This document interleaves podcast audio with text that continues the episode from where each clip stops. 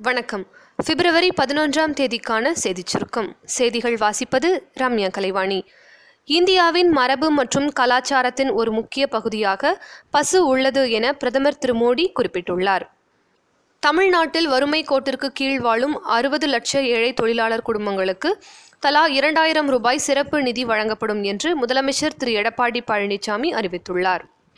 உயர்கல்வியில் ஆயிரத்தி ஐநூற்றி எண்பத்தி ஐந்து புதிய பாடப்பிரிவுகள் தோற்றுவிக்கப்பட்டுள்ளதாக உயர்கல்வித்துறை அமைச்சர் திரு அன்பழகன் தெரிவித்துள்ளார். தமிழ்நாட்டில் லோக் ஆயுக்தா குழு உறுப்பினர்களை எட்டு வாரத்தில் தேர்வு செய்ய வேண்டும் என உச்சநீதிமன்றம் உத்தரவிட்டுள்ளது. தொலைக்காட்சி வாடிக்கையாளர்கள் ஒன்பது கோடி பேர் மத்திய தொலைத்தொடர்பு ஒழுங்குமுறை ஆணையத்தின் விரும்பிய சேனல்களை தேர்வு செய்யும் புதிய விதிமுறைகளுக்கு மாறியுள்ளதாக ட்ராய் தெரிவித்துள்ளது. தமிழக அரசின் ஒப்புதல் இல்லாமல் முல்லைப் பெரியாற்றில் புதிய அணை கட்டமாட்டோம் என்று உச்சநீதிமன்றத்தில் கேரள அரசு உறுதி அளித்துள்ளது. பதினொன்று மற்றும் பனிரெண்டாம் வகுப்புகளுக்கான மாதிரி வினாத்தாள் இணையதளத்தில் இன்று வெளியிடப்பட்டுள்ளதாக தமிழக பள்ளிக்கல்வித்துறை அமைச்சர் திரு செங்கோட்டையன் தெரிவித்துள்ளார்.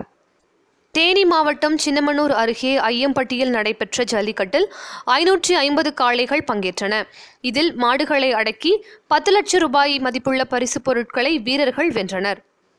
சாதி மறுப்பு திருமணம் செய்த ஜோடிகள் தங்க இலவசமாக ஒரு பாதுகாப்பு இடம் திருச்சியில் அமைக்கப்பட்டுள்ளது. உலக எரிசக்தி நுகர்வோர் சந்தையில் மூன்றாவது பெரிய நாடாக இந்தியா உள்ளது என்று பிரதமர் திரு நரேந்திர மோடி பெருமிதம் தெரிவித்துள்ளார். விளையாட்டுச் செய்திகள். உலகக்கோப்பைக்கான இந்திய அணியில் இடம் பிடிக்க ரிஷப் பந்த் விஜய் சங்கர் ரஹானே ஆகியோர் கடும் போட்டியில் உள்ளனர் என தேர்வுக்குழு தலைவர் எம். எஸ். கே. பிரசாத் தெரிவித்துள்ளார். இங்கிலாந்துக்கு எதிரான டெஸ்ட் போட்டியில் வெஸ்ட் இண்டீஸ் அணி நூற்றி ஐம்பத்தி நான்கு ரன்களில் சுருண்டது.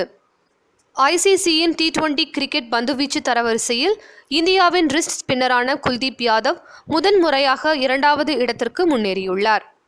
நாளைய சிறப்பு. ரத சப்தமி அப்ரஹாம் லிங்கனின் பிறந்த தினம் சார்லஸ் டார்வினின் பிறந்த தினம் மற்றும் ஜியு போப்பின் நினைவு தினம். இத்துடன் இன்றைய செய்தியறிக்கை நிறைவு பெறுகிறது. மீண்டும் நாளை சந்திப்போம்.